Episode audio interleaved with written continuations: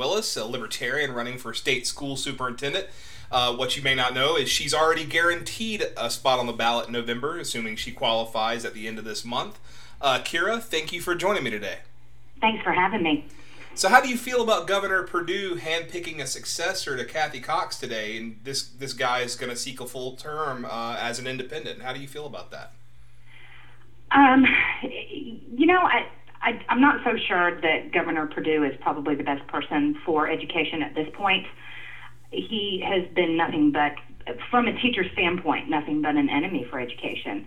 So I'm pretty sure that whoever he picked is um, someone who is probably a yes man. Well, that would be my first inclination. I um, I did just a little bit of research on him. He is a state board member or a state board school member, and uh, that's kind of all I know about him.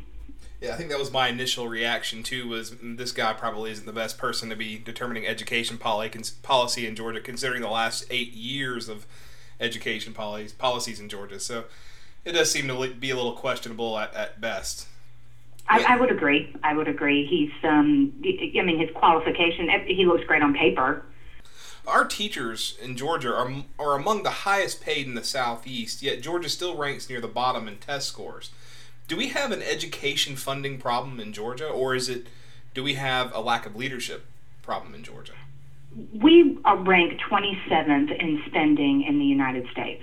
Um, yet we are 50th in graduation rates. So I don't think that funding is the issue. I, I do think that leadership is the issue.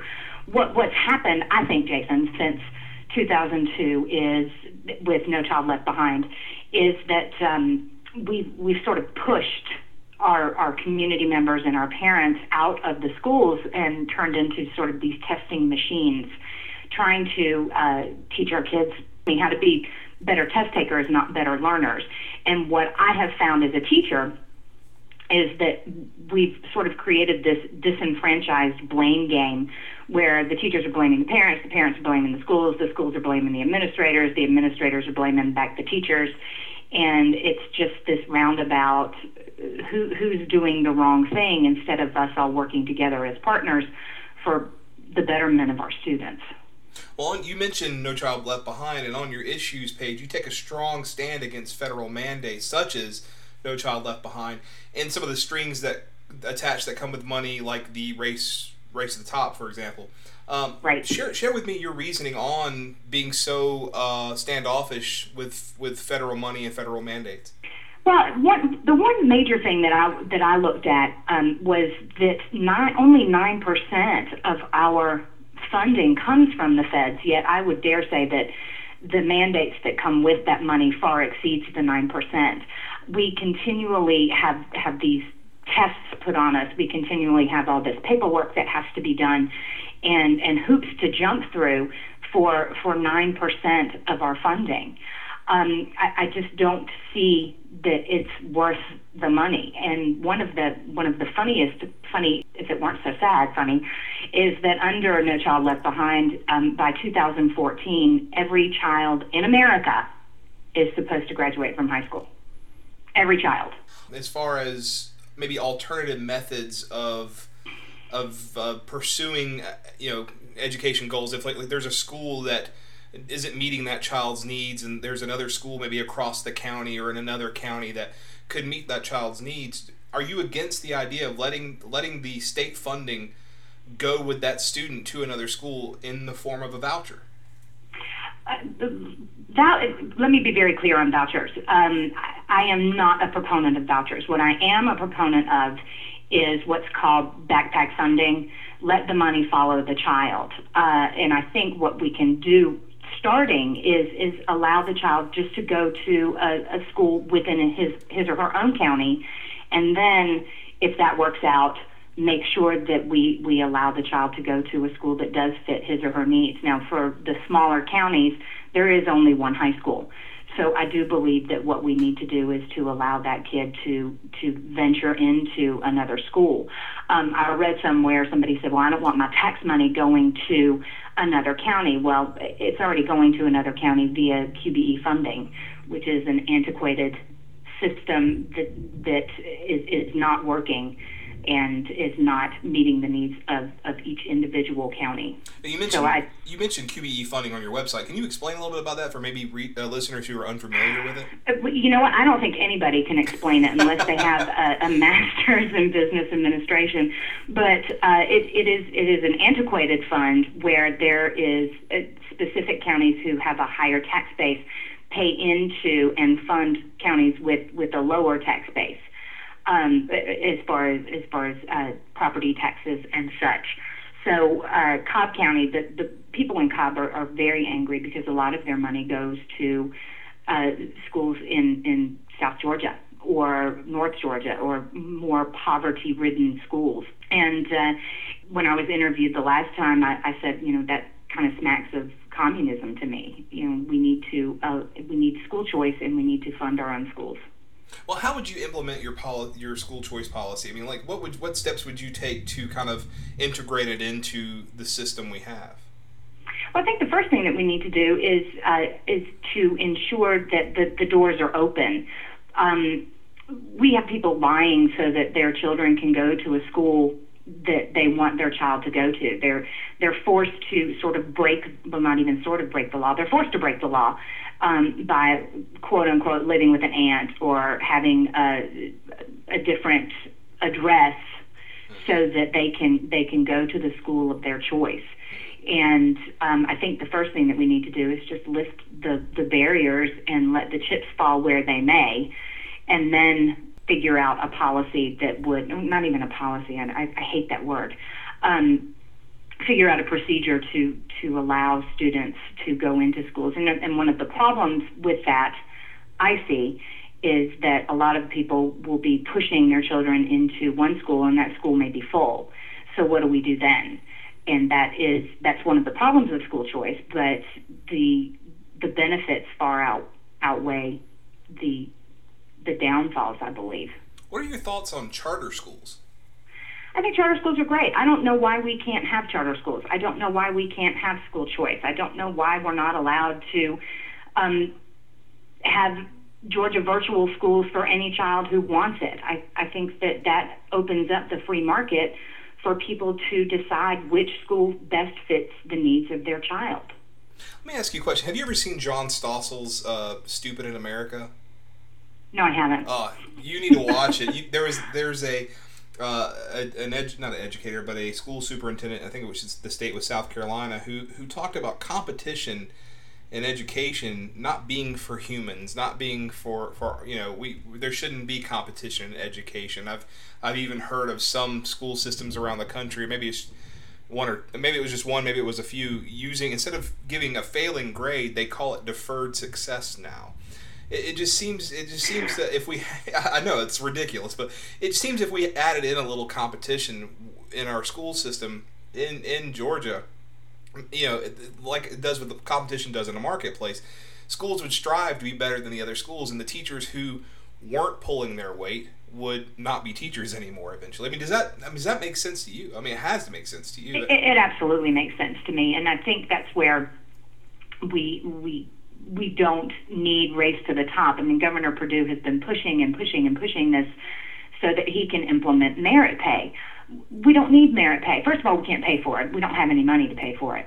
So why why do we need it? Why can't we just relieve teachers who aren't performing of their duties? Right. It, it's not rocket science.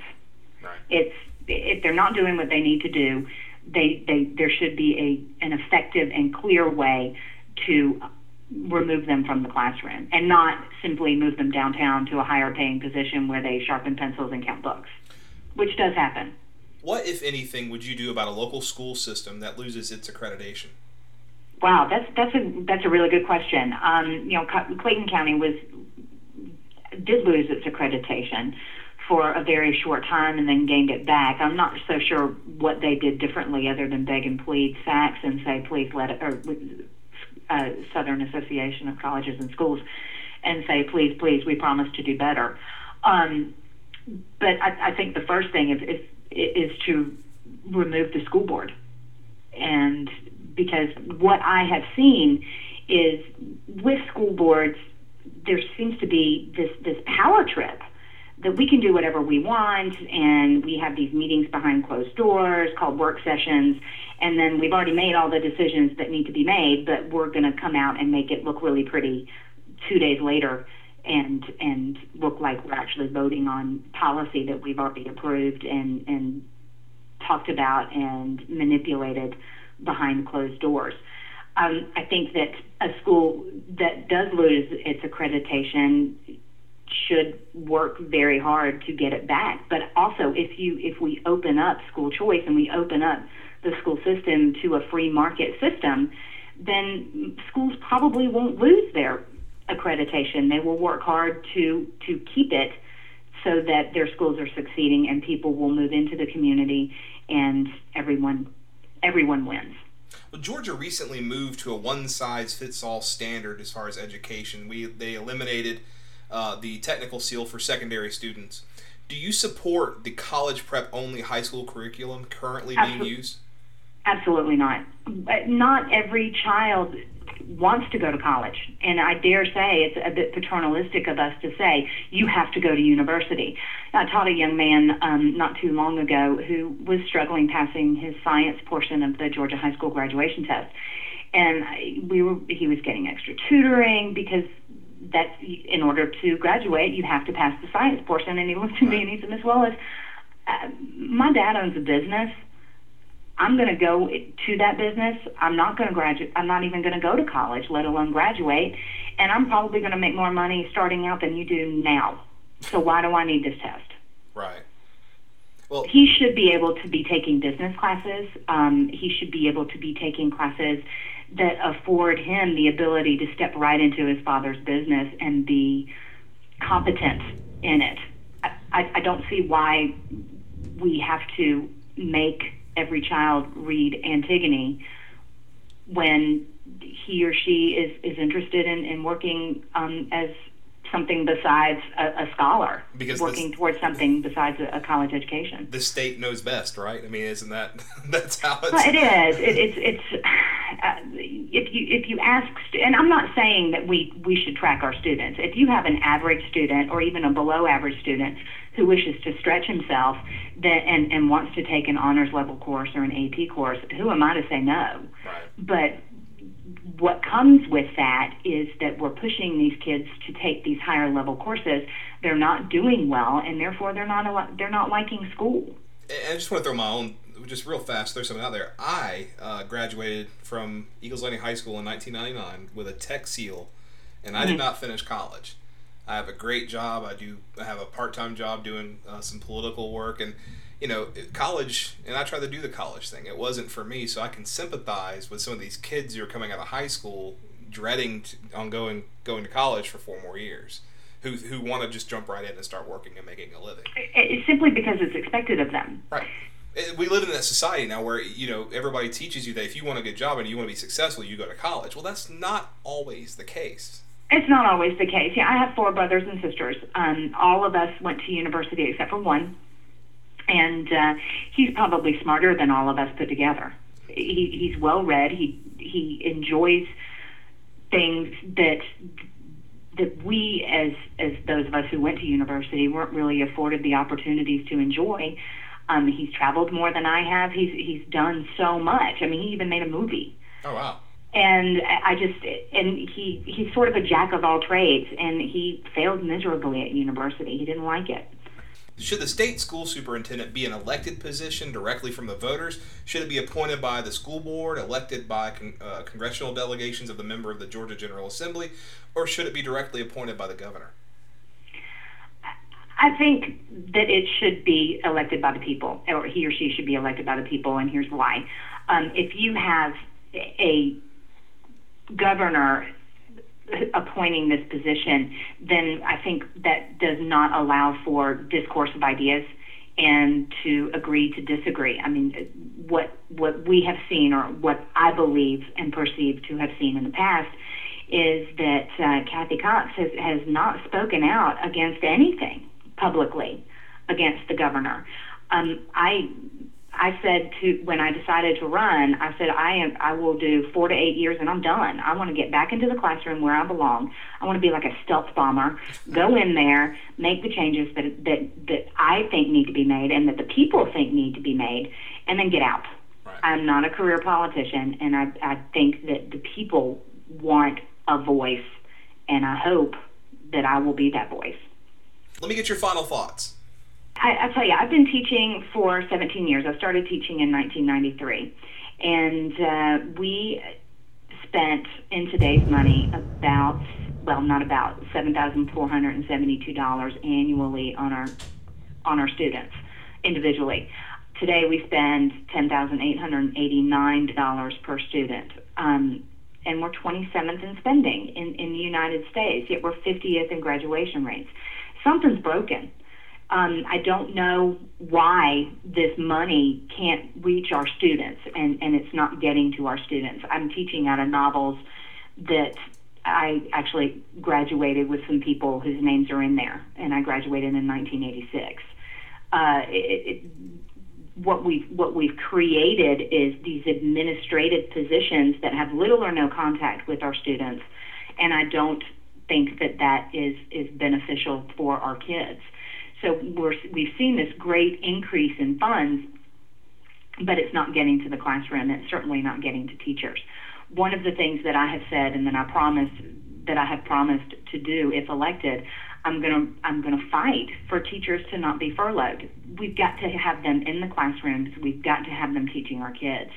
And but if the money does not come, I will double whatever furlough days teachers have to take. So if teachers have to take five, I'll take 10. If teachers have to take 10, I'll take 20. We're not seeing any demand for the administrative positions to be treated the way that, that teachers are being treated. It's well, we'll just furlough the teachers, not the administrators, not the not the principals, not the downtown people. Um, we'll just cut some pay, and and all will be well but it's not well because the teachers are the ones in the classrooms teaching our children. They're the ones who need to not be furloughed. Well, Kira, thank you so much for your time today. Where can we find you on the web? I am at www.willisforstatesuper.com. And uh, if, if you like my message, I would love your support, both financially and, uh, and I need your vote well, come November in the interest of full disclosure, I should point out that I am a member of the Libertarian Party's executive committee as a legislative director. So, just pointing that out for disclosure to anyone listening who who wanted to would like to know that sort of thing. So, uh, Kira, thank you so much for your time. Good luck. Uh, you thank have, you, Jason. It was my pleasure. You have my vote, which is, I guess, a given. Oh, but but hopefully, hopefully, we're reaching more people here. So, uh, take I sure care. hope so. Take care.